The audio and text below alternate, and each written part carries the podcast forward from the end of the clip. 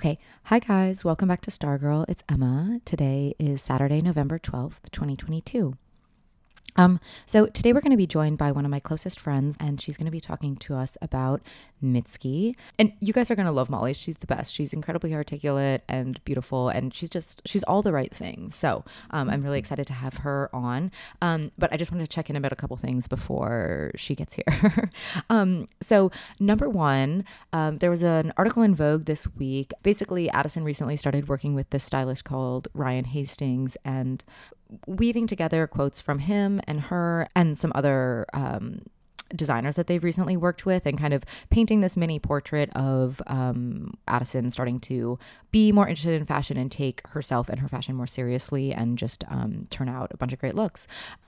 Uh, not going to go too deep into the specifics of it, but I just was excited to see it. And I think we've been, you know, kind of noting um, over the past couple of months um, this evolution that Addison is undergoing. And um, I think for a while, certainly when I recorded my episode about her, it was, you know, she felt very adrift and we weren't really sure where she was going, what she was headed toward, um, right? Because as she was like shedding these layers of sorority seeming, cheerleader seeming, um, she had first gotten together with Omer and she was experimenting with this kind of darker energy, but it did, it wasn't landing and it felt very lost and awkward and kind of just sad, I guess, in some ways.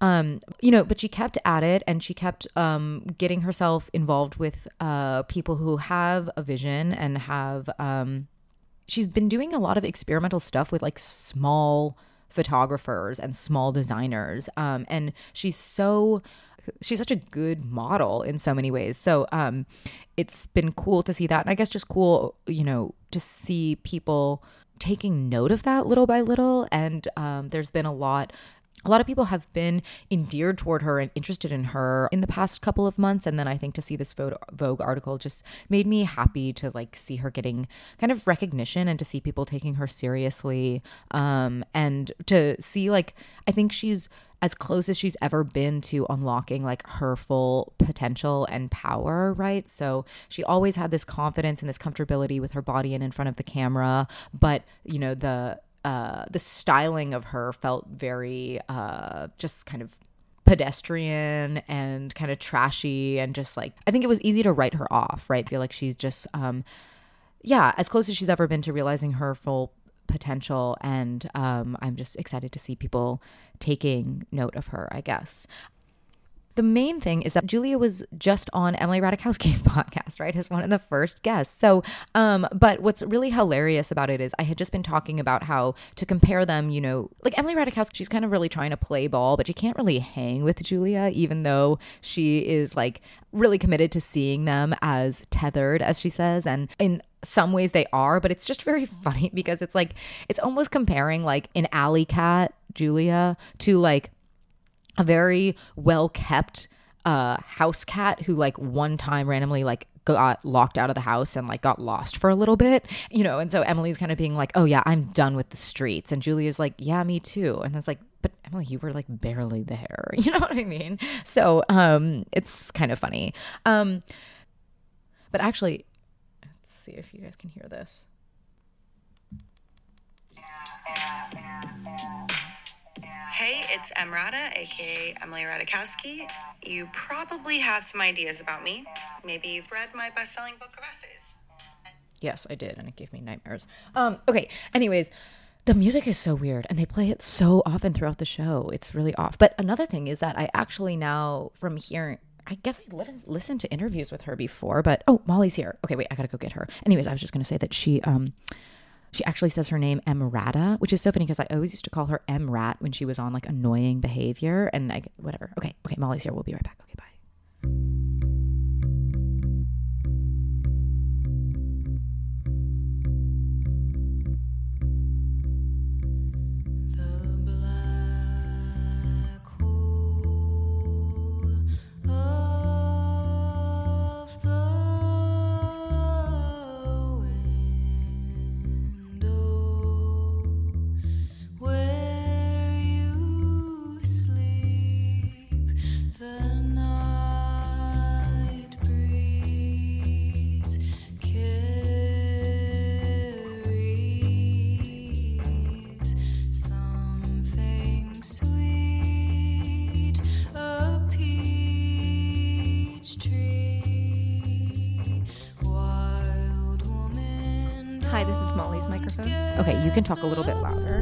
Hi, this is Molly's microphone.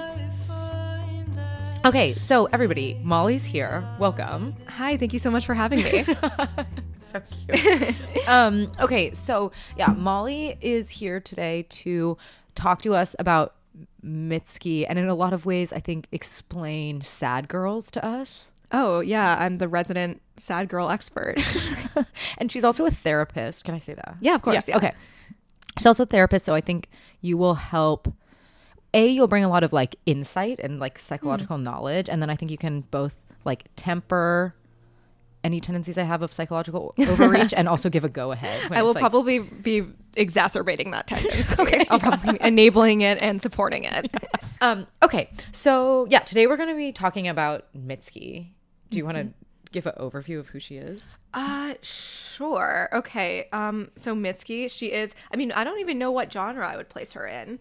Do you feel like you have insight into that? So she's so, she, so Mitski's a musician. She's a musician. I guess like the way that she's described is like indie rock, Yeah.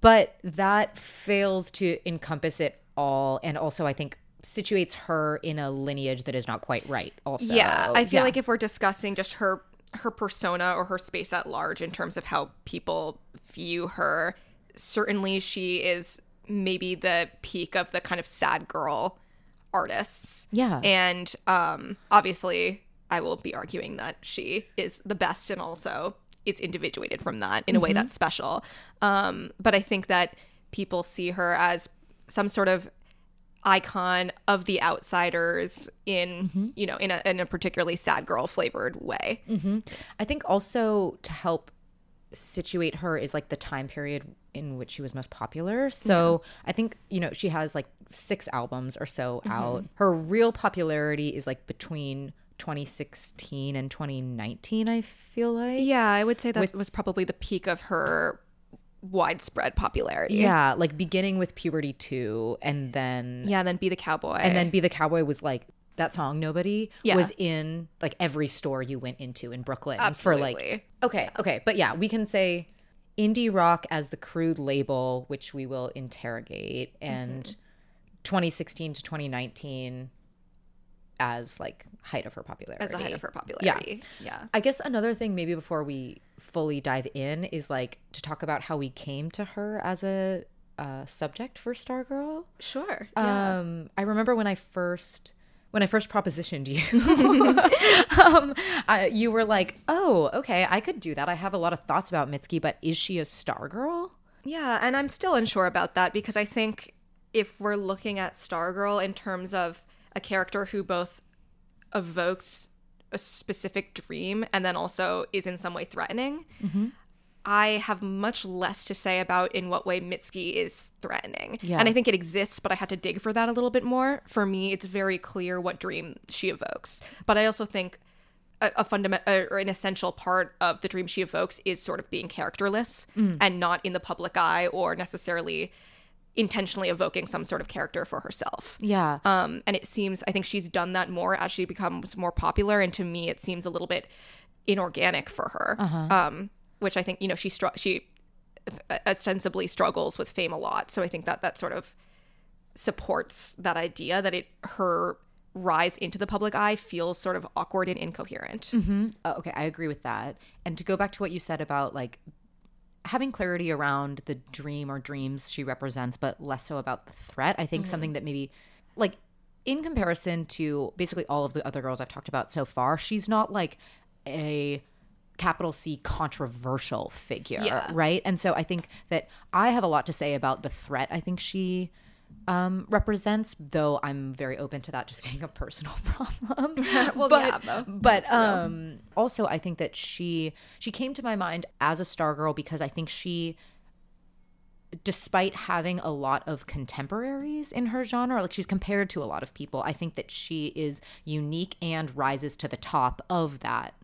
Absolutely, genre. I would definitely agree. So with that. she's peerless, quote unquote, in Yeah. that right that she's like the best of a type. Yeah, and I think the the best of a type certainly in my mind the most authentic of a type. Um, and I think authenticity will probably is also or the the sort of questioning or interrogation of her on t- authenticity by her fans is maybe what I view as the most threatening Okay. thing about her. And we can, I think that we probably have different ideas about why she might be threatening, and we'll get into that. Okay.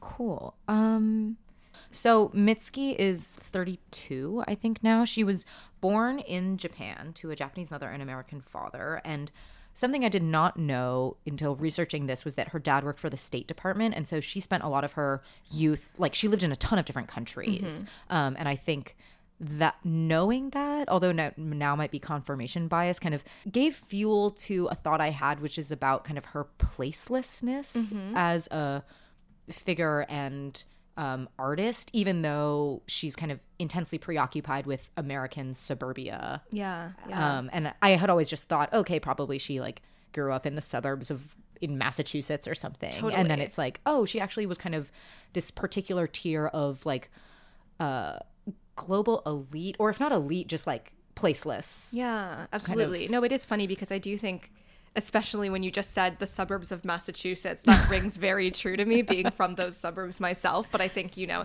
when I imagine what Mitski ultimately evokes, it's like a teenage girl in a house, lonely, surrounded by like dark trees, the climate that I grew up in, mm-hmm, you know? Mm-hmm. I think that it is interesting that she's not from there. And I, I probably would imagine that if I were just to guess.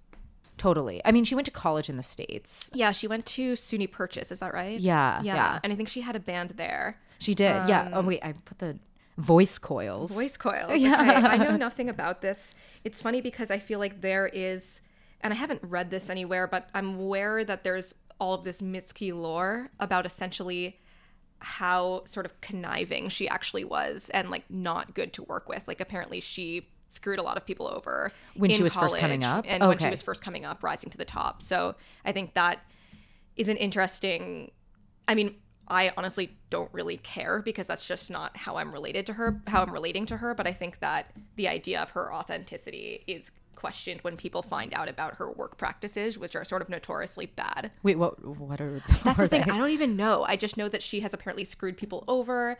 Um, actually, so I well, like I she's know. really like business minded or something and kind yeah, of, and kind of okay. like cutthroat. I Okay. think. Um, she well i do know she has kind of like workhorse uh Yeah, persona even as an artist diligent. too very diligent like zero vices Yeah, even when she came to my school, um, my or should I get into this now? yeah yeah yeah whatever. Yeah, so um, I actually met Mitski in around 2013 um, because my roommate at the time, Amy, was the uh, I, guess she was the booker for the like I don't know group that booked sort of more alternative bands at Tufts and had a lot of basement shows. And this was right after Bury Me at Makeout Creek, so sort of when Mitski was becoming a little bit on the map, but was had not risen to the popularity that she is now. So no one really knew her, but people were kind of starting to know her. And so she came and stayed at our off-campus house and um, basically hung out with Amy. Amy like, took her to the dining hall, and she was just famously very rude. Like apparently, you know, she didn't.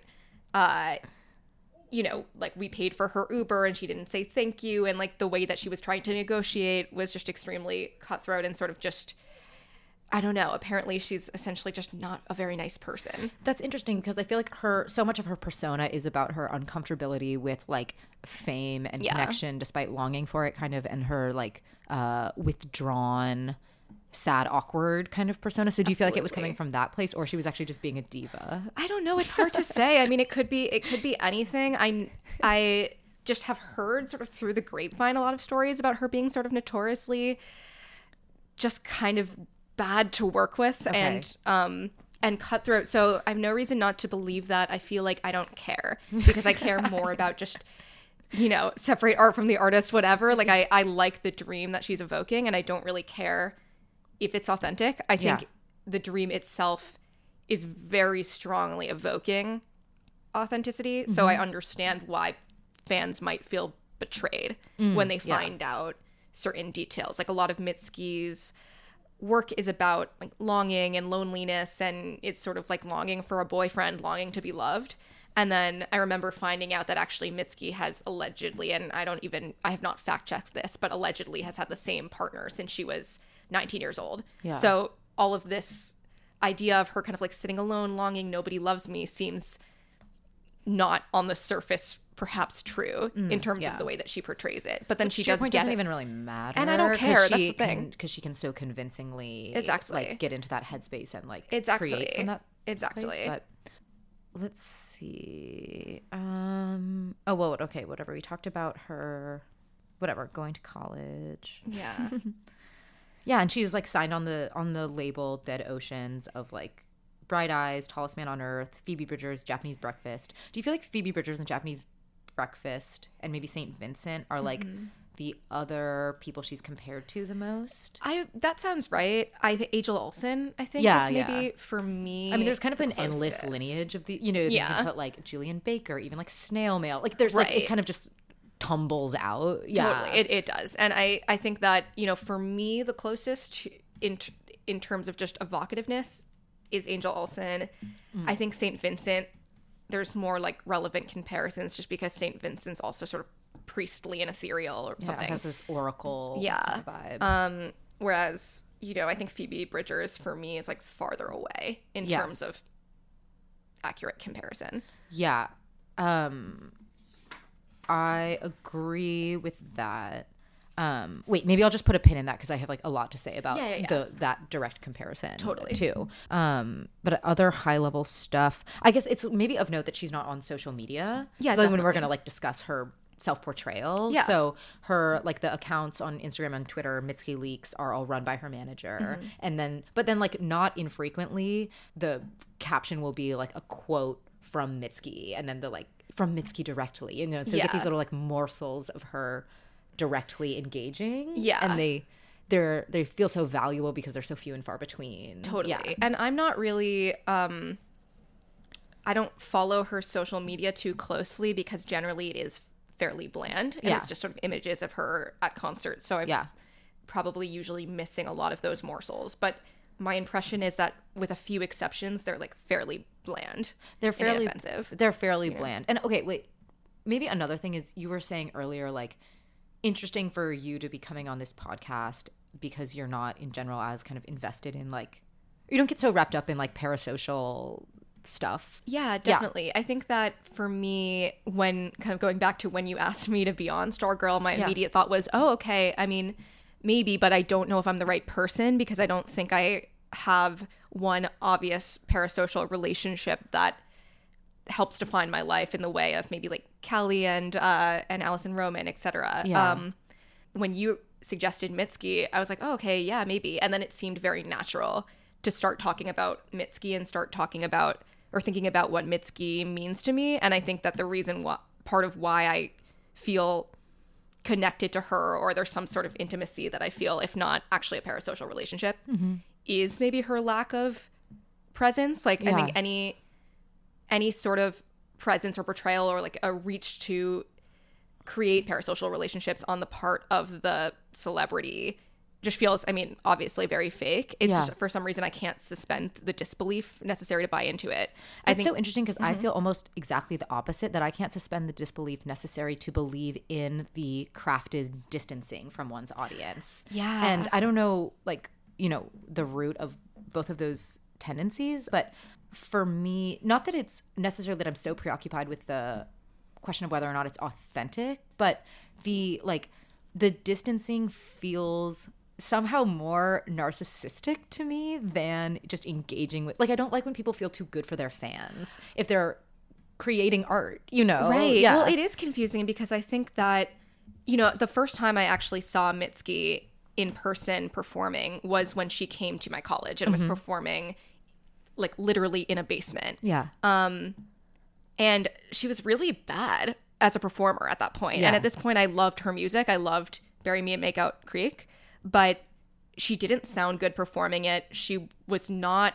It's clear that she's not a natural performer Yeah. to me, and I think that that's why the sort of glamorization of Mitski as she's risen in fame feels to me just kind of awkward and not authentic to who she is. Yeah. I think it sort of makes sense I think that you have a part of you that feels like a performer Mm. and sort of that feels natural. And then for me, I'm really not a natural performer. And so I just relate to that more, yeah, if that makes sense. yeah. But neither of them are like fake impulses, I think. Yeah. It's just we tend to see something so different than us as kind of fake. Totally. And just like obviously a truth about the world is that we're like drawn to people who we see a part of ourselves in. Yeah, so we want to be like, oh, let's like root for this quality that I have and maybe that I feel self conscious of, and to see it like so well received by the public is like encouraging. You yeah, know, yeah, yeah, absolutely. um, the other thing that I was gonna say, and this may be related to a natural like performative impulse that I have, but I think like a a factor on my rubric, unconscious or not, when I'm considering art and artists is like performance value. And that's just like something that I've always when I think about like, okay, what are the things that unite the people that I'm most drawn to, the artists that I'm most drawn to? It's always a sense of like command of space and like stage presence, whatever that quote unquote stage could be. So I think that's just like that's a lens through which I'm evaluating art in general. That's so interesting. I think for me, it's just that's not at all even a part of my rubric. Um, yeah. and it's not. I think that you have sort of a more rich perception of embodiment, if that makes sense, or you you really look at that as a part of the way that you assess someone. Hmm. And for me, it's Yeah. just it's like a type of art form that I don't even consider and analyzing, if that makes sense. Yeah. Yeah, I think I mean a lot of people I think would argue that that's not an art form. You know. Sure, And so. I don't know whether or not it's there's artistry involved in self-presence because that can border on just like performance art, you know, which is like Right. so the conversation around spectacle and performance art like when that enters the conversation um for instance with people like Julia Fox I'm just like wholly not interested like no I don't think you having a relationship with your paparazzi photographer and wearing obscene things like I'm not comfortable classifying that as art. What feels more Mm-hmm. artful to me is your like, In the most basic form, like the way that people carry themselves. yeah, no, the way that people carry themselves. Yeah, yeah, I really, And I think that you value embodiment and see that as a sort of art, and which is I think something unique to Stargirl's analysis. Yeah, okay. Well, thank, I'm gonna take that as a big. you should. I love when you like, uh, when you when you unconsciously end up stating your capital V values Mm-hmm. over and over again, and then without real, and then they like, someone's like, it seems like you care about this, and it's like. And you're oh, like, I "Oh, do. yeah." I really care. Thank you for telling me. Sometimes you need a reflection. Yeah, that's my do. job as a therapist. Yeah. um when you were saying um so much of Mitski's lyrics are about longing and wanting connection and wanting romance and wanting like I think another part of it is like wanting a voyeur. Yeah, I think so too. too. You know I I mean, I think obviously the song. Oh my god, what's it called? It's in her album Lush, the earlier think- albums. Liquid Smooth. I was feel like she's just like I'm at my prime. I'll never be this ripe. Like I need someone Yeah. to touch me. Like yeah. yeah like i will this is disappearing i'm anxious about Mm-hmm. seeing this disappear in front of me or deteriorate in front of me and like, i just need someone to witness it Yes. and i think wanting a witness. very f- yeah. feminine space and feeling and idea Yeah. of you know being born into sort of this realm of voyeurism where like that is your that is your value being Yeah. seen is entirely and sort of inextricably a part of your value Totally. Yeah. yeah Well, to your maybe this may or may not be interesting, but when you were talking about her having a long-term boyfriend despite mm-hmm. the which you wouldn't pick up on from her lyrics, I do think that that desperation, and I don't even mean that in a like patronizing way, but that desperation to be witnessed is not something that is ever quite satisfied, whether or not you have a boyfriend. That's Or, do you know what I mean? I like it is an unfulfillable desire. it's- exactly, Yeah. yeah. Insatiable.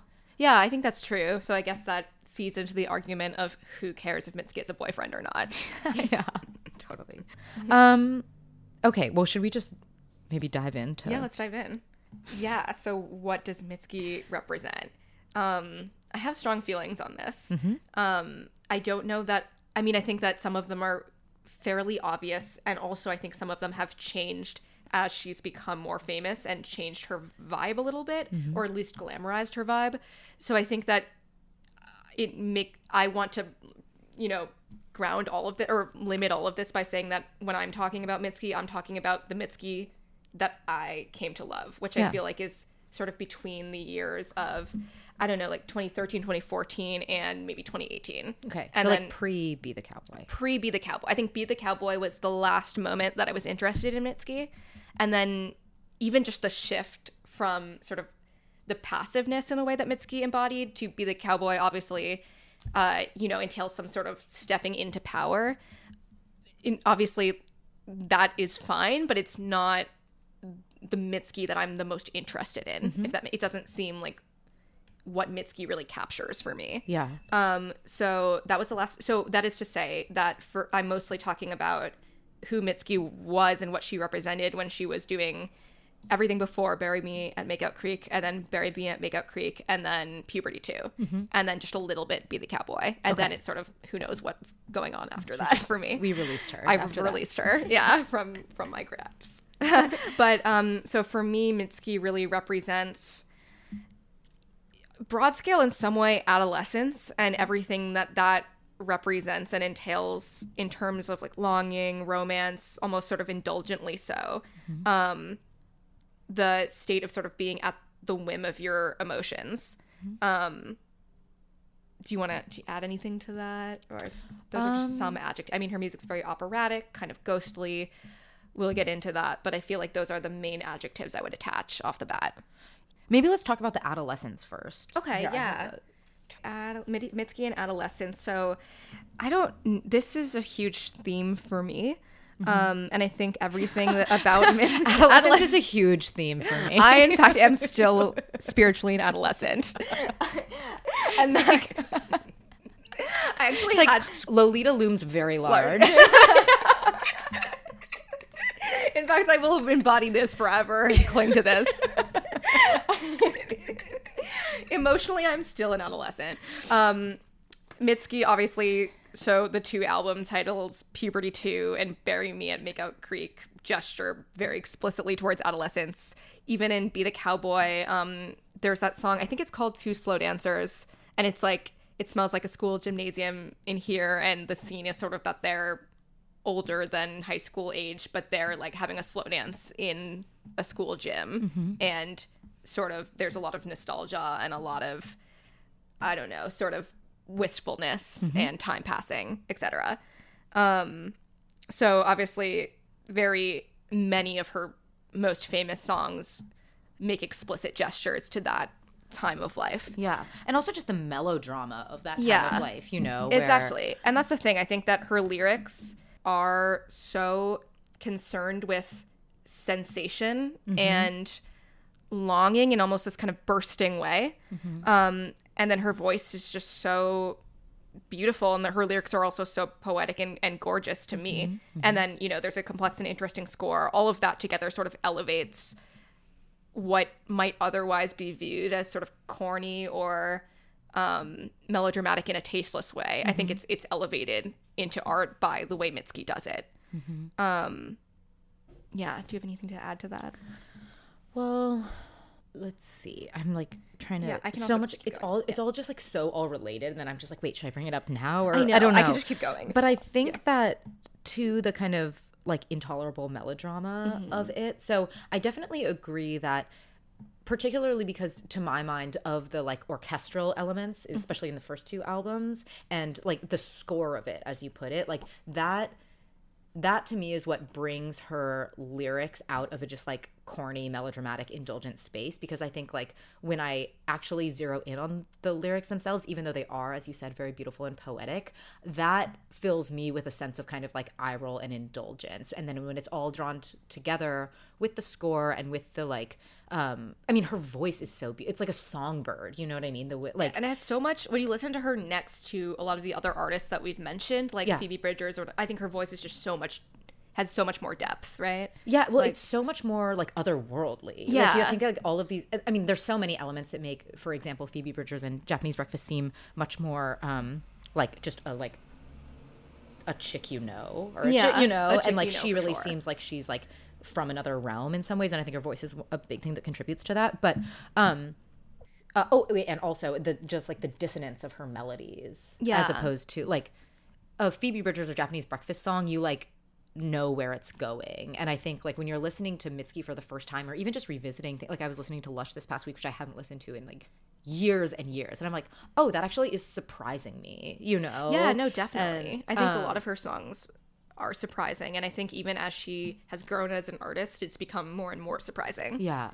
Um wait, I was going to say something else about the like about the adolescence. Um Oh, well one thing that you brought up to me was like what some she's interested in adolescence and the feelings that come with it is that you feel like she successfully actually transports back to that headspace that's very like magical almost where like uh, yeah, I don't know. yeah like i think that. um adolescence certainly psychologically is forgive me a sort of liminal time in the sense that you're still connected to um sort of that magic brain of being a child where everything feels a little bit surreal you don't quite have a firm grasp on the logic of you know time and space right where you're still really relying on your senses but now you have these like faculties with which to explain it or attempt to sort it kind It's of and so it's um Yeah, so it's sort of that combined with obviously just raging hormones and mm-hmm. feelings, and combined with, you know, the teenage brain is very interior. The mm. teenagers actually can't sort of see other people's perspectives mm. as much as in very literal ways. Like they can't even imagine. There's all these studies about this, and we don't need to go into them. But the point is that I think that the Mitski's music is, to me, very interior in the sense that it's sort of storyless. It's kind of just a patchwork of sensations a lot of times, and that makes it feel very interior to me. Um, and I think that that, for me, transports back into that teenage headspace where it's sort of magical. You don't, you haven't lived enough life to really understand how to understand how to even place your experiences as part you can't of really categorize them and figure out how to proceed yeah, and so they feel so overwhelming Yeah. and grand. You don't sort of learn, oh, th- this is the ebb and flow of emotions and this is the ebb and flow of life. You're just like, oh my god. Mm-hmm. Um, and you know, teenage love, obviously, it's sort that's sort of the height of what people feel. And as you get older, there's sort of this grad gradual and ultimately ultimately necessary sort of numbing Mm-hmm. of emotion, which I mean, as life gets harder and we experience more, I think there's something adaptive about the fact that our feelings numb out a little.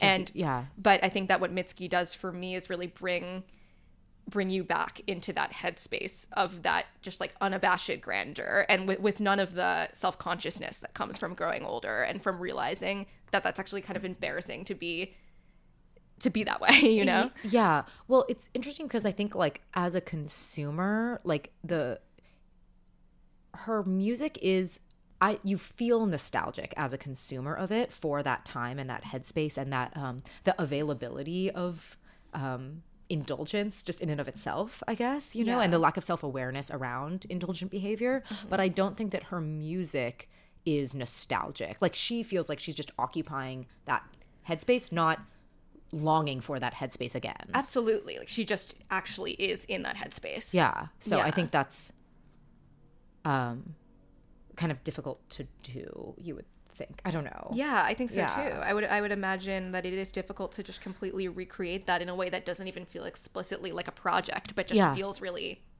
I mean, organic. Yeah, yeah.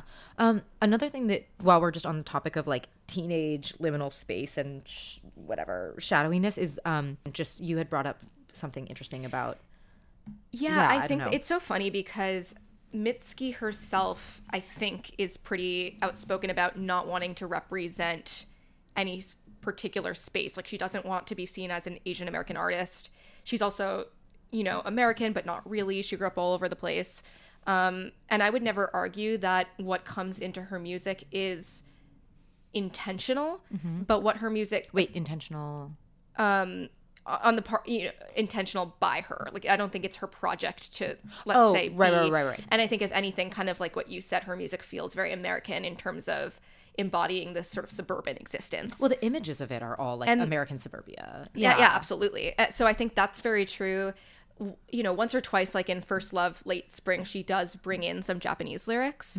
Um i think that this the way that she the imagery that she portrays sort of the adolescent girl feels and whether or not this is sort of intentional on her part feels sort of japanese to me in the sense of i mean just from pop culture etc we all know that the adolescent girl holds a primary sort of space in japanese culture and is And very Japanese media. and yeah. and Japanese media. I mean, um, and the Japan the the, the uh, teenage girl is often, um, I don't know, in this obviously you know a little bit sexualized somewhat.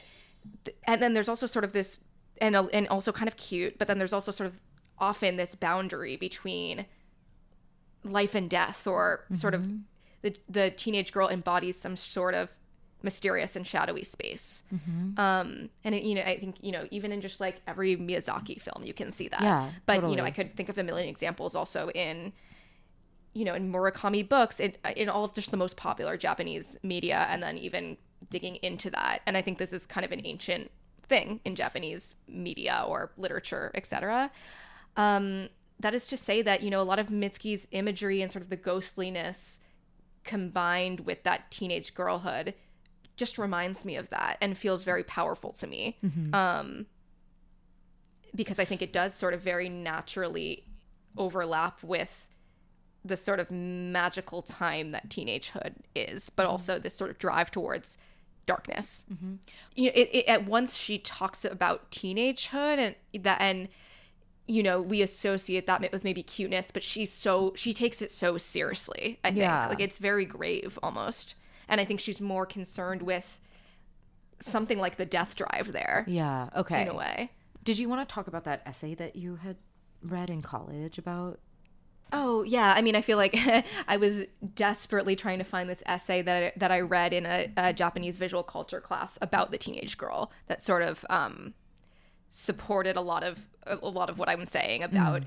the role of the teenage girl in Japan and that that that figure being historically throughout in Japanese media culture one that is shadowy and sort of mm.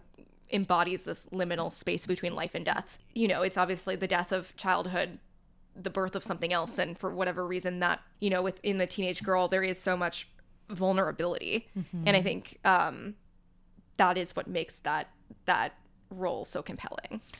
I think Mitski's music is intensely vulnerable, and the lyrics are very raw and sometimes very dark and very unself conscious in a way. You know, she's just like, I don't know. I want what what, what does she say? Um, I don't know. There's a lyric that sticks out that I'm remembering now. That's like something about screaming your name on top of every roof in the city of my heart. You know what I mean? It's so adolescent. It's Yeah. And it's so unself consciously raw and vulnerable in that way. And I, I think a lot of her lyrics are like that to me. Yeah. It was interesting that you said that there's nothing more vulnerable than being a teenage girl because I often feel that that's like the height of power in so many ways because I feel like it's uh like for many people that's when you're at your like you just like physical prime and I think like most desirable in a certain way. That's so funny. I think this probably speaks to our very different experiences as Well, I was certainly girls. not at the height of my physical prime when I was no, no, no. Of course not. but Of yeah. course not. But I think like you know, for me, what I as when I was a teenage girl, I felt very powerless, very helpless, very Mm. Like interpersonally? yeah, Okay. and very full of longing, very dark in a way. Okay. Um, and also not at the point where I was yet being maybe perceived by the male gaze by men. Yeah. Um, yeah. so I think mm, perhaps just my personal experience with adolescence lines up a lot with the figure that I that I see Mitski as. Uh-huh. Yeah. That makes sense. Um, yeah. Okay. So something that we were sort of talking about and or before this and wanted to touch on was, I don't know, how would you frame this? Like the the spectrum of rest or seeking rest versus seeking life force or so, or okay, what I said was like on one end, it feels like people are on their return to rest. On the other, it feels like they're about to ex- erupt. yeah, or, or, like if, if you you can you can frame it as everyone seems some oriented towards one of two things, either oriented towards seeking rest or oriented towards seeking sort of explosive life force, something like that. yeah, yeah, and that and we had talked about in book club about they um both have like self destructive ends, kind of, you know, or like self destructive. You know, like they're and they kind of are both interconnected, or they're almost kind of like a yeah. There's some. I I I think that Mitski certainly in her music there is a seeking explosive life force to the point of death drive or something. Like there's a lot of um there are a lot of pretty explicitly, I guess, self-destructive or death drive e lyrics. Yeah. Like um yeah, I mean from in uh what's it called? Um First Love Late Spring. yeah, she's she's like one word from you, and I would jump off off jump off this ledge, baby. Yeah. Um, in uh, oh my god, I forget the name of this song, but it's also in Bury Me in Makeout Creek. Uh, so if you need to be mean, be mean to me. I can take it and put it inside of me. If your hands need to break more than trinkets in your room, you can lean on my arm as you break my heart. And then Townie is, I think, like one of her very famous songs. It's not my favorite song, but uh, I want to love that falls as fast as a body from the balcony. I want to kiss like my heart is hitting the ground. Even in later albums, like uh, I don't know, Puberty Two, Be the Cowboy, whatever. She's like, I want um, someone looking over me while I come and someone to watch me die, mm-hmm, something like that. I mm-hmm. mean, it's very just no holds bar, vulnerable and death drive. It's interesting that you see her as on the about to explode side of the spectrum. Yeah, her lyrics have a certain violence to them, mm-hmm. right? But I it feels to me like her hurt would manifest as withdrawing. She feels like more likely to cry than yell. Yeah, no, you're right. I think you're right. I think that she does have some energy of, you know, I am a forest fire in one of her lyrics, but even mm. that song is very slow and sad. Yeah. There isn't there's certainly like bursting longing, mm-hmm. but there isn't really anger. It, it is, I think, ultimately sort of withdrawing, and I think there's also a lot of Mitski lyrics. It's also not a lot of action. Yeah, there's not a lot of action. or agency kind of. So I There's think of not definitely not agency. the passivity which is so intertwined with at least what i see as her like sex appeal Mm. or just yeah feminine portrayal is yeah she's much more like submissive ultimately even yeah i don't know No, I think that's absolutely true. I think that she is a passive figure in in most of her lyrics. Um and I think ultimately and that's the longing wants- is to be done to and be witnessed and be seen right Yeah. not that she wants to like she associates power that she has yet to come into with uh waiting for someone to witness and do to her That's true. I think it's waiting for someone to witness her, waiting for someone to do, waiting for someone to accept or embrace. Yeah. But it's always waiting. yeah yeah Yeah. There's a song in Bury Me at Makeout Creek called I Will, and I'm, I'm kind of forgetting the lyrics right now.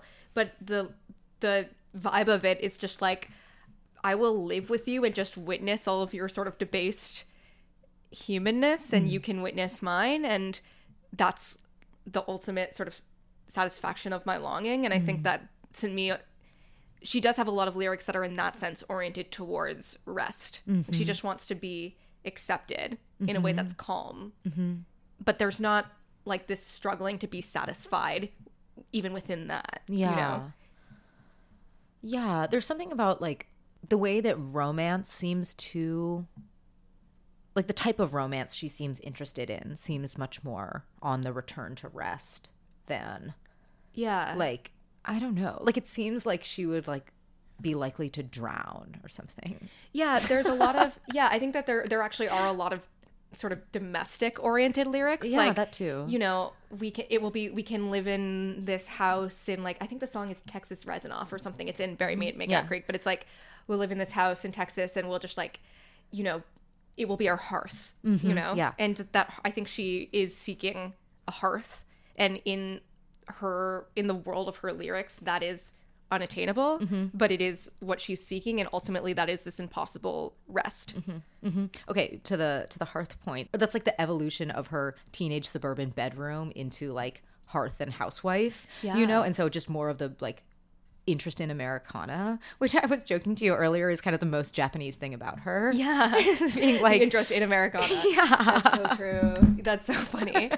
no, yeah, I think she is uh it comes back. It's sort of like this horseshoe of coming back to this longing. She's longing for some sort of exhilaration in terms of love, but what that ultimately leads to is rest for her. Something like like, that. peace And, and I think all of her fulfillment, yeah. destructiveness comes from not having love or from being rejected. It's not necessarily an innate destructiveness. Right. I guess there's something about the like longing that seems to speak to a feeling of lack of agency, right? And so Yeah. that's why that speaks more all to rest to me because it's like, okay, what she's simultaneously like super frustrated within herself and trying to make peace with is her lack of agency. And versus someone who it's like, I'm destroying everything I touch. I wish I could just be like take it down a notch. You know, like I think Mitski ultimately suffers from a um not enough versus too much. Yeah, I think so too. I think it's um Yeah, that's I, I think I, I I happen to relate to that a lot. Yeah. Feeling not enough agency or feeling sort of too passive in the world. Yeah. As and sort of being being done to as opposed to overly agentive in some way that could also be destructive. Yeah. Um, but I, I yeah, I think that, and I think that that's what makes Mitski on so adolescent, and also speaks to what makes her her music so quintessentially, I guess, about womanhood, which I think we can also dive into. yeah. Let, Yeah. Yeah. I mean, so I mean, I think her music is all explicitly quite feminine. Um, there's this oceanic emotion, and then, as we said, it's a lot about powerlessness. Um, like I think that there is something that gestures towards like a sublime aesthetic aesthetic in mm-hmm. her music, mm-hmm. and that's sort of vague. I'm trying to put my figure finger on what I even mean by that. Um, but I think what I mean is that like the way that you define the sublime aesthetic is being sort of small in the face of something grand and unknowable. So it's like, you know, if you trace a sublime aesthetic back to like paintings of Scottish mountains or something like that, it's mm-hmm. like it comes from, you know, paintings of nature that evoke the feeling of awe, powerlessness in the face of something huge and unknowable. but it typically is awe in the face of nature Yeah, and absolutely. something like massive and unpredictable and like chaotic but ultimately like harmonious i guess as opposed to harmony that is achieved by intellect and processes of culture Definitely, right and so in that way it is like always going to feel more feminine because it's about this just like inexplicable culmination of like power and beauty versus like the aqueduct system or something that is like an achievement of skill and intellect and precision and uh, strategy. 100%. Yeah. And so it sort of makes sense in that vein. I think that all of her music is just about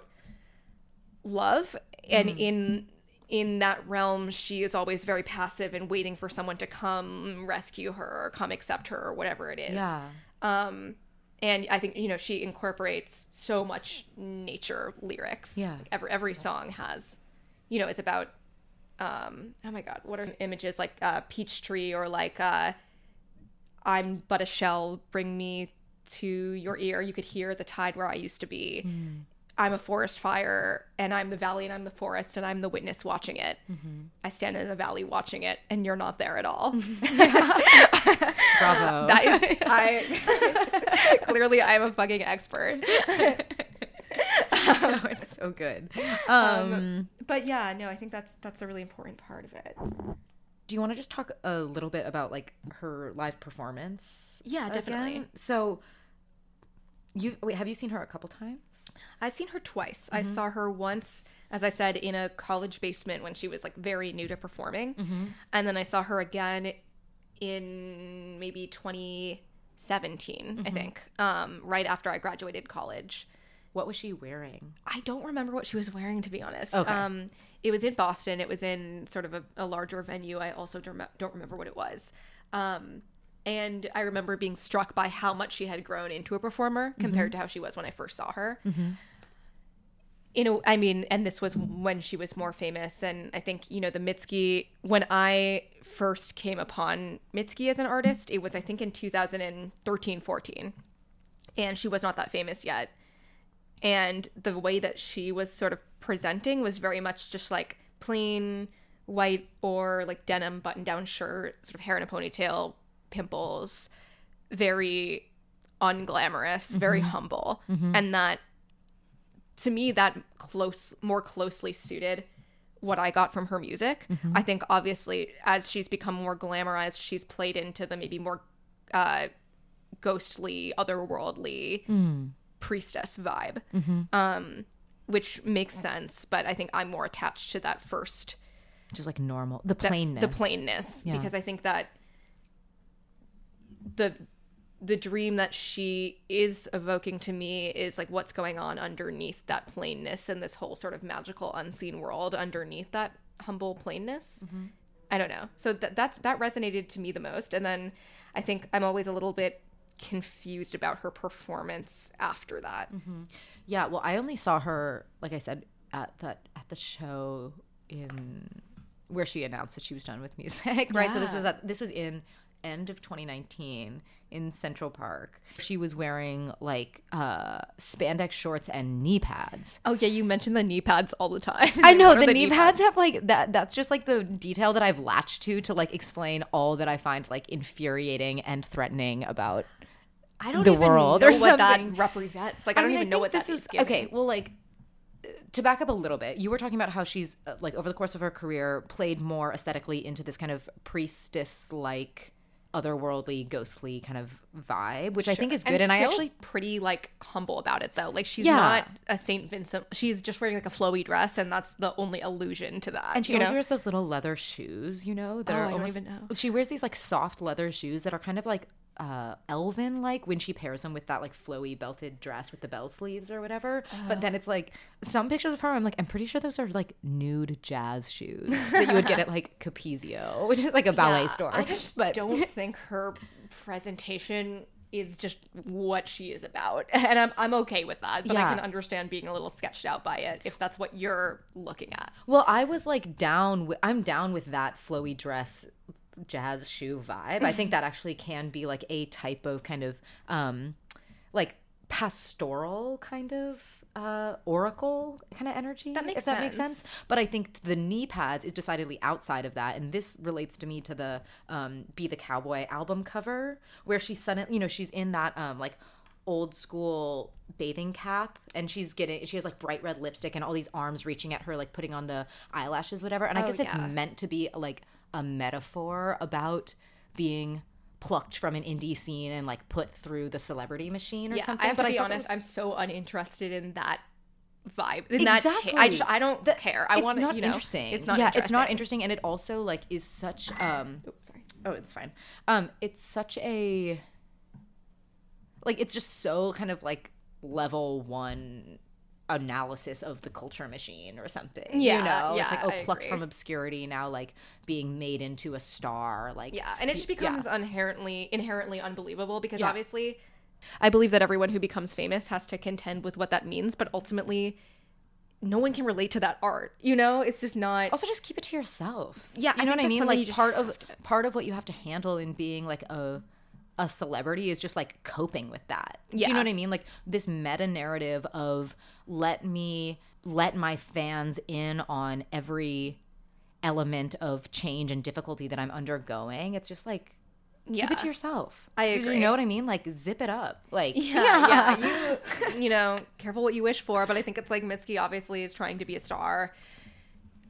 I have no doubt that that you know whatever that comes from an authentic place, Yeah. but I don't zip it up about the complaining about it. Some, you know, yeah, and I almost didn't even like fault her. It more seemed like I was like faulting her like art directors or something where they're like, "Oh, like what would be compelling to her fans is to be like the Mitski you've known and loved is, you know, like growing in popularity and let's let you in on driving I kind of feel like I yeah no I agree. I th- it seems like her art directors or whatever have taken over. I kind of think the farther away she moves from her original project, the less interested I am. Yeah. And I think it's like you can actually just keep it the original project. You don't just because now she's more famous and more in the public eye.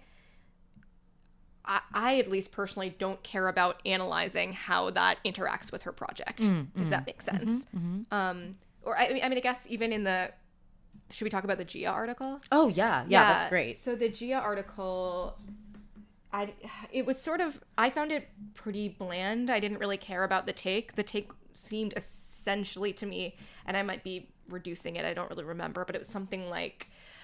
You know, Mitski's whole project is this intense rawness and authenticity, and people feel like she really, really sees them. But, like, how authentic is she, and how much do we care? And I was kind of like, I don't even care about that question. Yeah. Yeah. It feels like Jia's article was actually less of a close reading of Mitski and more a close reading of Mitski's fandom. Exactly. You know? The whatever dream it is that we're deciding between us that Mitski evokes is so sort of individual and interior that the idea of sort of this cohesive fandom doesn't work with that or something. Like it's like I saw a Twitter chain that was like Mitski fans need uh need a name. Um, like the Mitskiteers or something, which was a particularly dumb one. that. It was, I mean, the whole thing was dumb. But people were like, "Oh, uh, Tall Children, which is a reference to a line in um, First Love Late Spring. What else was it? Townies, based from the song Townies. Yeah. And like all of it, first of all, all of them really have to do with the overgrown teenager kind of thing. Um, and then second of all, it's like, uh, just the idea. I don't like fandom for Mitski. I want it to be like an individual experience. I don't mm-hmm, know. Mm-hmm. so much of the music is about interiority so to latch to it is like feels like special and unique and then to like see the fandom united it's like wait no not that it's not about connectedness and togetherness like It's yeah actually, it's actually, that's 100% how I feel about it. I think that's why comparing Mitski to Phoebe Bridgers, for example, evokes such weird anger in me. I'm like, I don't know why I care about this so much, but like they are different, and how dare you compare them? yeah i wait do you want to talk about phoebe bridgers for a second Yeah, maybe we should just. So initially, when we were going to do the podcast, we were thinking of doing Phoebe Bridgers and Mitski in one episode, and we decided there was just enough to say about Mitski. Yeah. and it didn't really make sense. well we basically realized that we wanted to say good things about mitski and mean things about phoebe bridgers so it was like like- if you can't say something nice. don't say anything at all and yet and yet here we go. Yeah but what is it about her that i have a list but i'm curious yours of like what is just not not the vibe with her? yeah so it's funny because phoebe bridgers is not really an artist that i listen to. I've liked some of her songs before. I found some of them catchy but i've never latched onto her in any sort of meaningful way and had basically no opinion about her. Mm-hmm. And only when placing her in comparison with mitski for the purpose of this podcast did i become sort of a phoebe bridgers hater did it incite such rage Yeah, exactly. What is going on? But I think it's just listening. I mean, I just like Mitski's music a lot more, but I think it also just has more depth to me. I mean, to me, her voice is deeper. Her her lyrics are better and more mm-hmm. interesting. And I don't know, Phoebe Bridgers, per, per- like you know, portrayal of herself as kind of an outsider girl just feels pretty fake to me. Like it's like you can't. I think just the most uh obvious and like uninsightful take is just that you're a cute blonde chick and you don't even you the way that you look does not represent any outsider vibes to me and it feels and obviously Mitski just not not being white also not being maybe as like conve- I think obviously Mi- Mitski's beautiful but the way that she looks is not just as conventionally attractive and I think Phoebe's like I'm an awkward weird girl seems just more forced to me. I agree that she doesn't give any outsider vibes. So her attempts to be like, I'm overcoming this awkwardness and underdog thing, just it's like no one can buy that. Yeah. But I don't even. It's not like she's like a little sex pot or something. No. Like she doesn't. Al- she also doesn't give like pop star vibes. To No. me. Yeah, I don't Yeah. I honestly don't even know what she gives. I think at the end of the day, for me it's not coherent. It, yeah.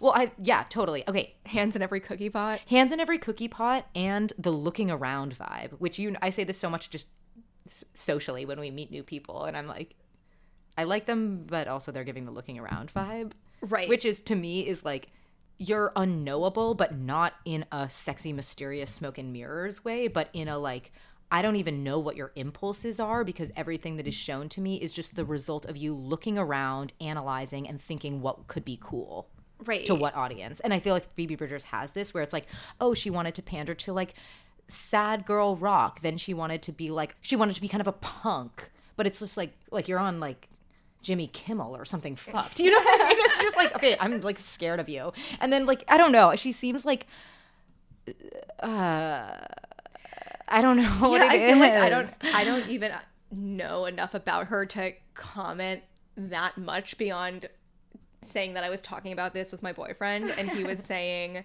that Phoebe or I was like what is the vibe that you think Phoebe Bridgers gives and he said you know kind of um kind of quirky girl who is sort of reckless and gets you drunk before you take the SAT or something and I was like I hate that and also you for liking that no, totally. It's kind of just like I've seen your type. I hate it, and I hate when it's successful with men. Exactly. Yeah, I think Phoebe Bridgers does evoke that. I was actually talking about this with someone yesterday. Like she does evoke some sort of like you're being a pick me girl, and I hate it. Oh, she's super pick me, and then she. Uh, yeah, no, all of it. I don't know. I'm just like, but I also think she's like really cringe, and I hate when people can't see that. I guess so. That's just speak the to. Like, skeleton No, no. Why? I remember like when she was nominated for Grammys, and then she like the day after she like posted this pictures with her arms like out as if she was like carrying like a bundle of stuff, and then she was like me with all my Grammys, like because she didn't win, you know. Oh, so I she's being like, oh, me with all my Grammys. Oh, actually, I think LMAO, I like- didn't win. Okay, I think that's like a little funny, but I get it. Okay, you know? I think I just like hate self deprecation in any oh, form. Oh, okay. I see. Like, I love yeah. self-deprecation. That's the difference between you and me. I buy. I eat that shit up.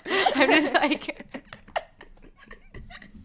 um, that's hilarious. Okay, okay. Wait, was there anything else to say? That I don't even remember what we were. What were we talking about? Oh, I guess just live performance. But we this has come up a couple times. But just um, in the Jia article, she talks about it, and in general, like her resistance to being like a representative of like quote unquote Asian American artistry or identity. And Yeah. I think her reluctance to be a representative of a subgroup is something that like frustrated a lot of people and it's something that frustrated a lot of people about Jia Tolentino too you know there was like always this like demand for like why can't you explicitly address your asianness in your work or something Yeah. Right. And Mitski really doesn't, except for a little bit in um, My Best American Girl. But I feel like even that is not seemed, like, really shoehorned a about bit. that. Yeah, Yeah. I personally I felt like that did number one. It, exactly seemed shoehorned. And then number two that song is still just more about being an outsider than in in a general sense or feeling like an outsider than it is about specifically being asian american. Yeah. Yeah. So. Mm-hmm. i don't know. It's just like her project is sort of more internal i think to use that word the millionth time than it is anything sort of it's not a political project. Certainly not. Yeah. Certainly not that. Yeah. Um okay do you want to talk about the dream? Or like that Yeah. was- or was there any more kind of ancillary things you want to? i think that's pretty much it for me. Um yeah i feel like we've covered a lot. Yeah. What yeah so i guess in, ter- in terms of mitski just to sum it up again i think the dream is sort of being seen and embraced for all of your kind of really over the top emotions and sort of just entirely validated in that space of just longing mm. and emotionality and sensations. Yeah. I don't know. Does that seem right? I'm not sure if I'm quite getting that right. well i think you and i like extract different things from it I so do think so. I for think me, that's I guess for me that's the dream is have, having that space that feels so compelling to me, which is that almost adolescent space of just heightened emotions and And being able- sensations of having that sort of elevated and respected and seen, Mm-hmm. which I think Mitski, to me, that's her project. and having that elevated and seen and respected outside of just actual adolescence. So it doesn't Yeah. evoke for you so much nostalgia, but the idea that you could continue to live in that headspace and it would be accepted and revered in adult life. It's actually in that headspace is not seen as like melodramatic and cringy, but rather as operatic and beautiful. Mm-hmm, mm-hmm.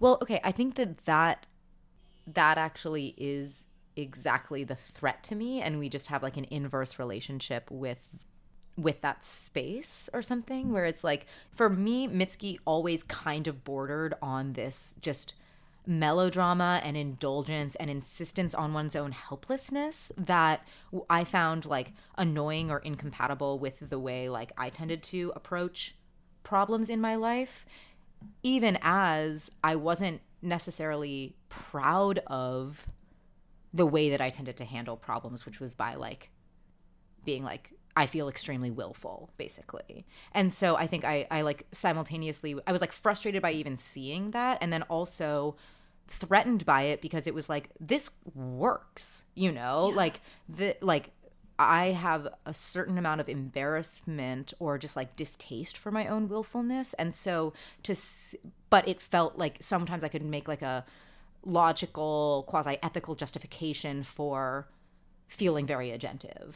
And even if it like ha- backfired socially or sexually or something like that, right? Because of like overly agentive woman is like not really something that anyone wants to be seeing.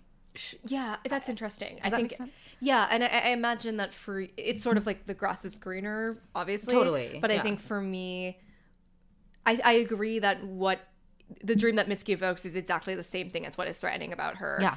I think the reason that for me it's the dream is because passiveness is seen generally as weakness. I think I'm a person who tends, who, or at least historically, has tended more towards passiveness than towards agency. Yeah.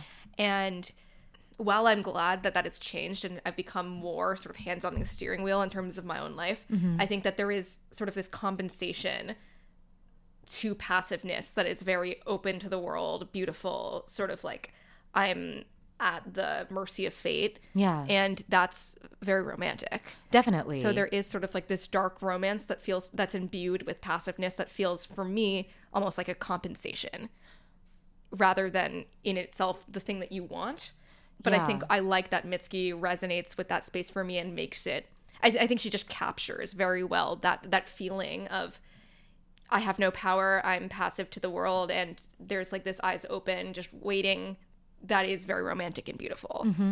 Well, when you said that passivity is tends to be equated with weakness, I agree with that, but it also tends to be equated with femininity, Yeah. right? If like we think of femininity as just like uh ritual behaviors of submission kind of like in, a, in a grand schema. And so I think that like what was threatening to me um and what it was funny when you said you've put your hands much more on the steering wheel. I feel like the past couple of years has been a big project in like releasing the grip, and that has like benefited my life in so many ways. You know, so Yeah, I do. so funny. I do think it's like kind of grass is greener, but also just more than that. Just like seeking balance in your life is always Totally. like a worthy project that helps you out. You know, but Absolutely. but I think that at the at the height of Mitski's fame 2018-ish with happened to coincide with the height of my lack of trust in world and just like okay I'm just going to strong arm everything that I want because I don't feel like I feel like that's the only way that I'll be compensated in kind for my efforts or something. Yeah. Um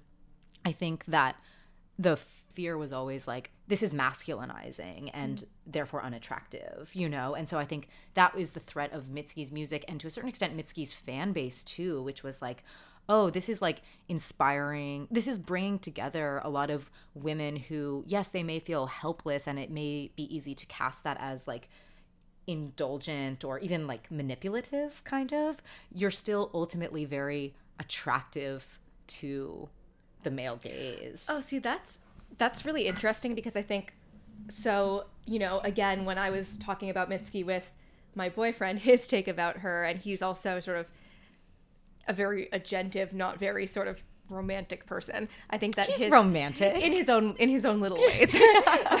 we can debate that on another on another episode. But I think that I think that um, you know his view of Mitski is while he likes Mitski as an artist, a little bit more like wallowing. And I think for me, that's the threat.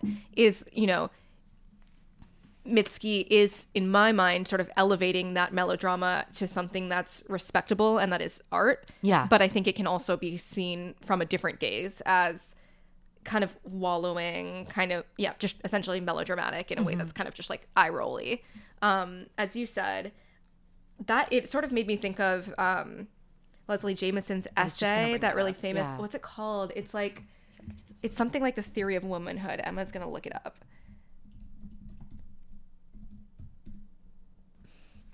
Oh, here. Grand Unified Theory of Female Pain. Yes, In- I remember reading this essay when we were in college. Yeah, no, I actually read it after college, but I remember sort of thinking, okay, this essay is actually evoking exactly what it's talking about in the sense that I was kind of like, okay, I'm bored of this essay because it's just like pain, pain, pain, saying the same thing over again. And It's basically like womb theory. yeah.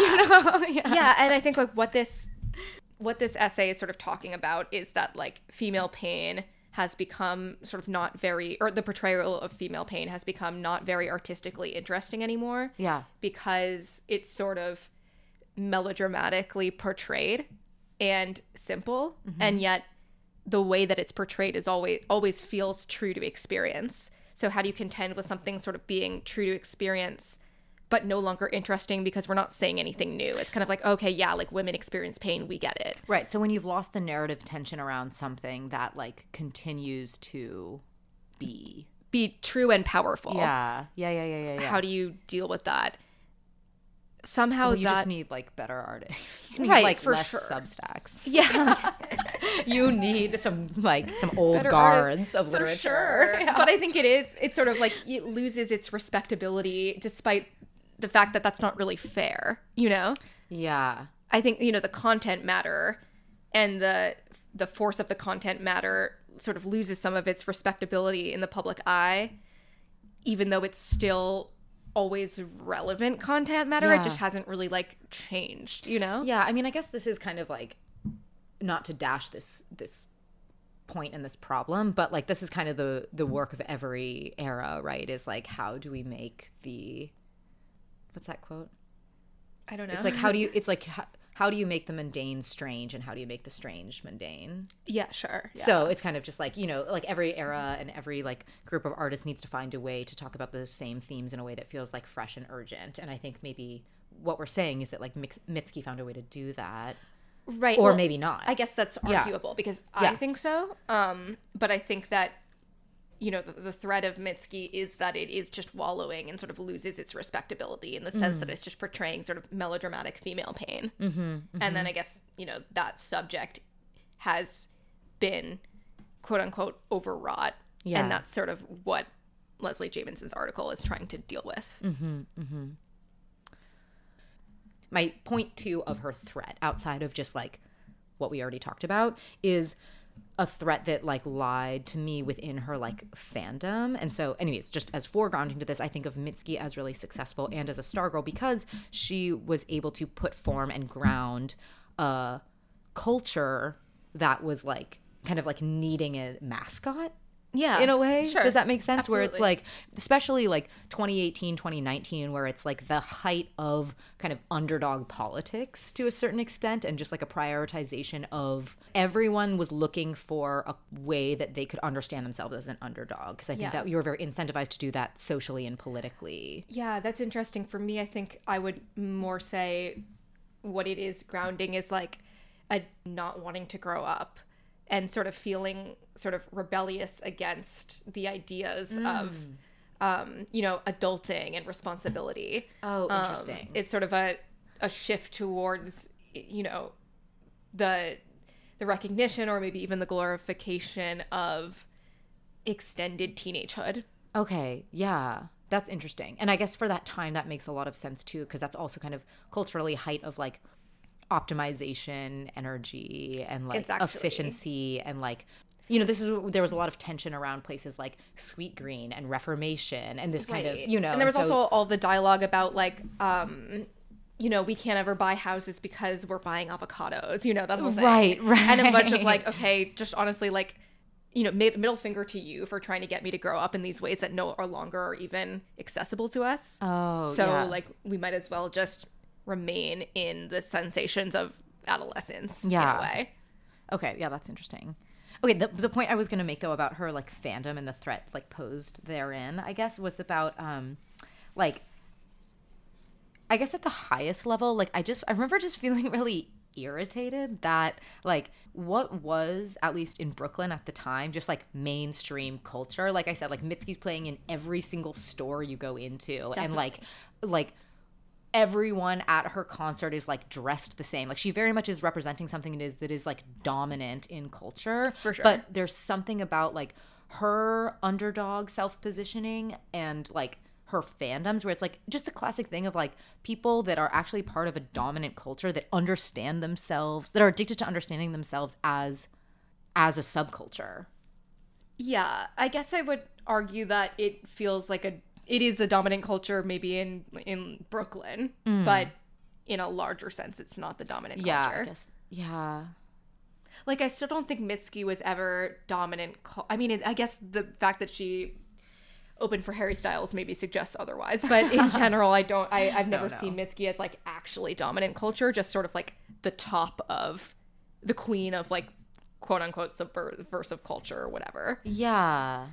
Yeah, and I don't even know if she was really that subversive, but I think it's more just like as we were talking about, like the underdog. that Yeah, she certainly like, supposed- like queen of the underdogs or Queen something like that.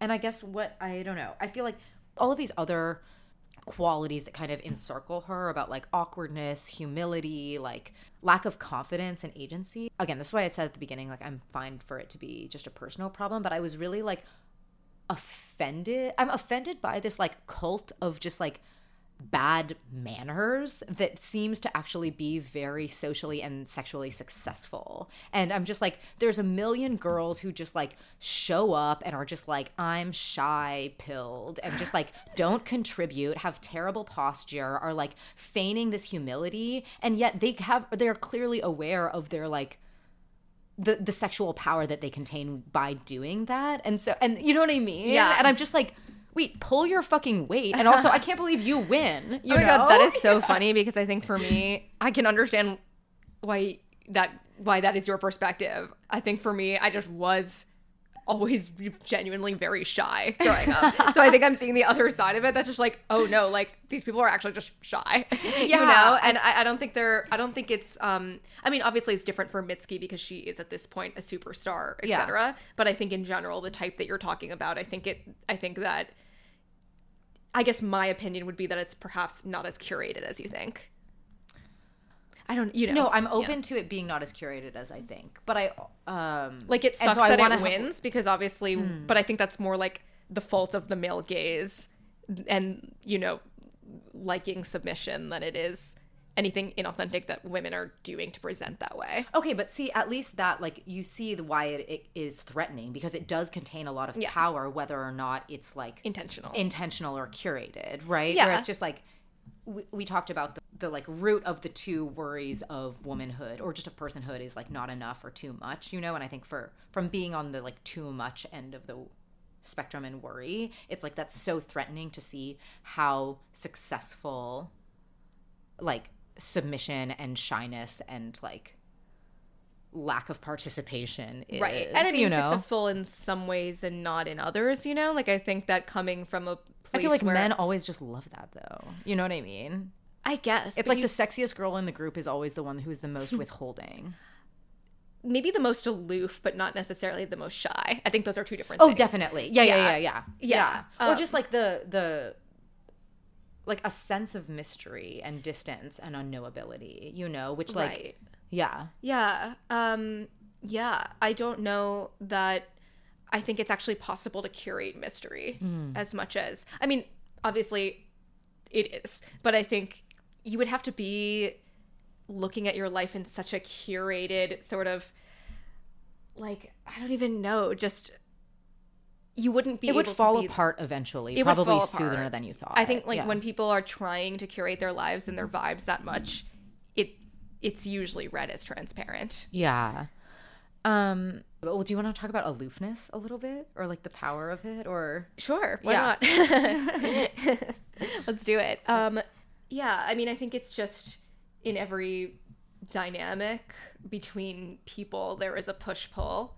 You know, like in every relation. When I'm doing couples therapy, I, to bring in some therapeutic uh, expertise, um, not expertise, but um, I, you know, I what I tell couple patients Yeah. is like it's actually normal for there to be a push pull dynamic. Like it's it's not representative of one person loving the other person more, caring about the other person more. It's just that it, it's impossible really to remain at neutral. And if one Mm-hmm. person begins to push based on sort of more of you know an anxious attachment style, whatever, and then the, the other person pulls, Mm-hmm. Yeah. and vice versa. Yeah. And I think that you know the same. I think that's just very obviously just what happens with aloofness is that when you pull, other people push yeah. essentially other Yeah. people clamor towards you Yeah. so it is certainly an effective strategy but i but then i would i would argue that it's probably not always so curated or intentional i think it comes from just the way that people are wired in their internal maps based on like how you how you should be it was represent she was representative of a time that i feel especially at the height of her fame again 2018 2019 was like very sought after sad contemplative soulful mysterious and then also kind of like kind of kinky in this like vaguely concealed way but that felt like there was like there was also kind of inviting of sexual conquest or something. And so i feel like i've already said this but it was that type was something that i feel like i couldn't compete with or even understand on a personal level. And then this I don't know.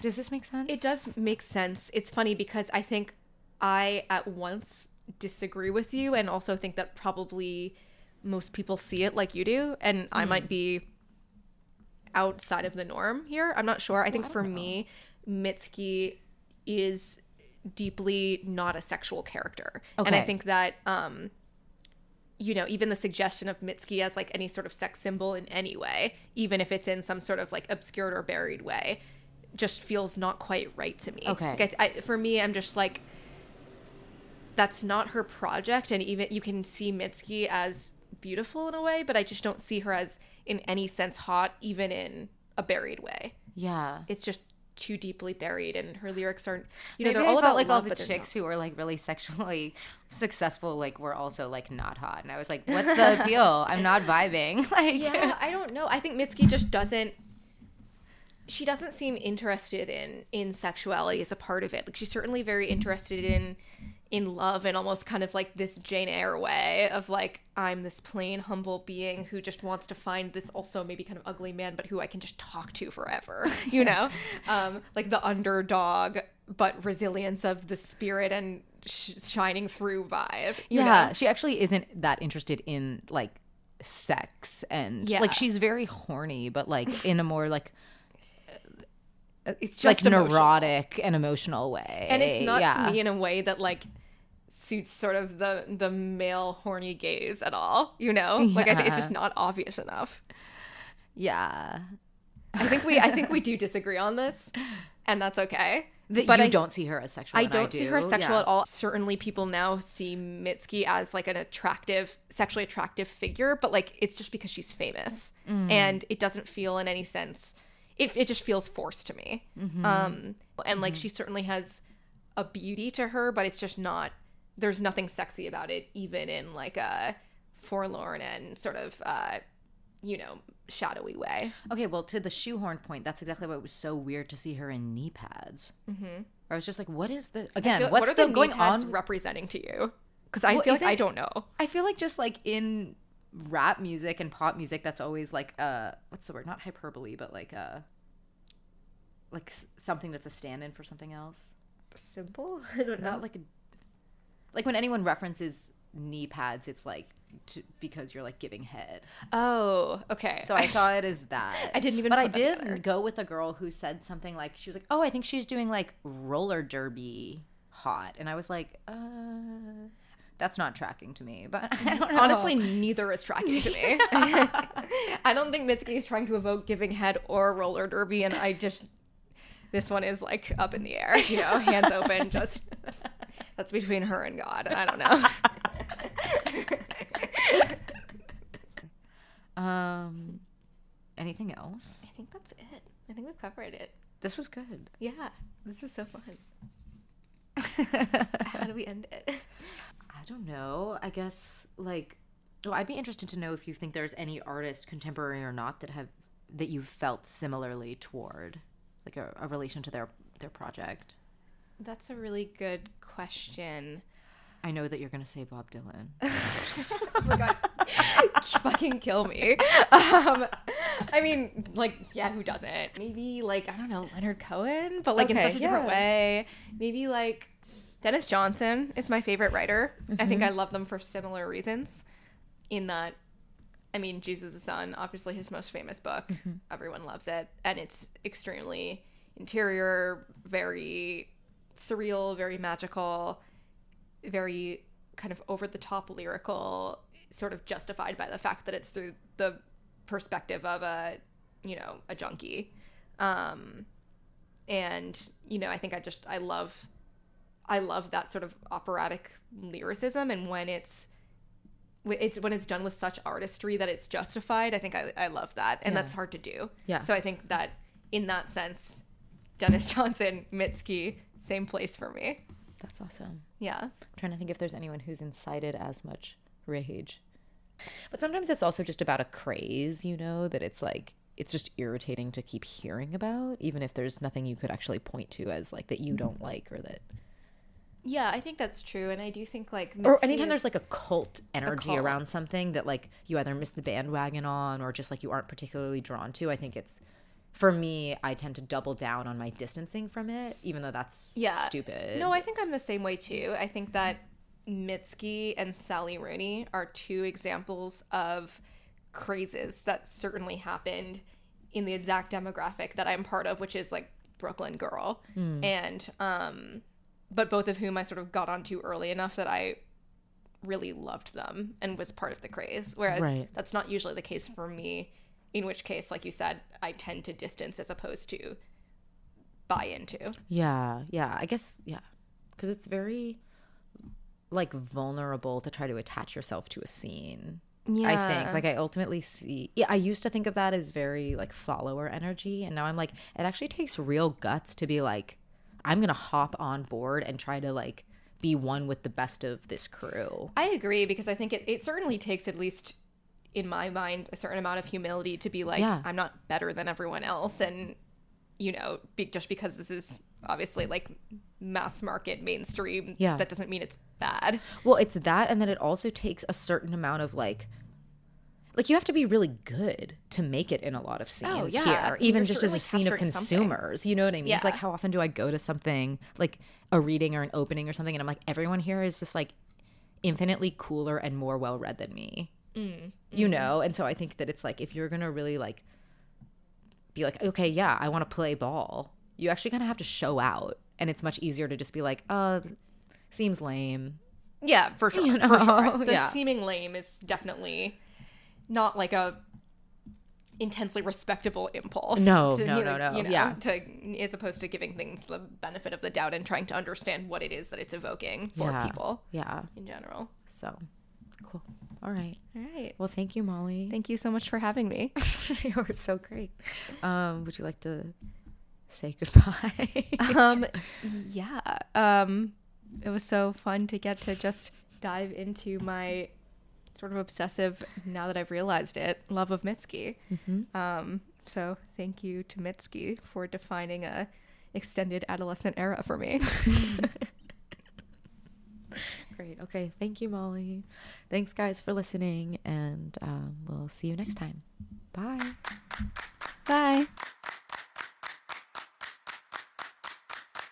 I love everybody because I love you. When you stood up, walked away barefoot, and the grass where you lay left a bed in your shape. I looked over it and I ached. I love everybody because I love you. I don't need the city and I don't need proof. All I need, darling, is a life in your shape. I picture it soft and I ache. Look at you, strawberry blonde.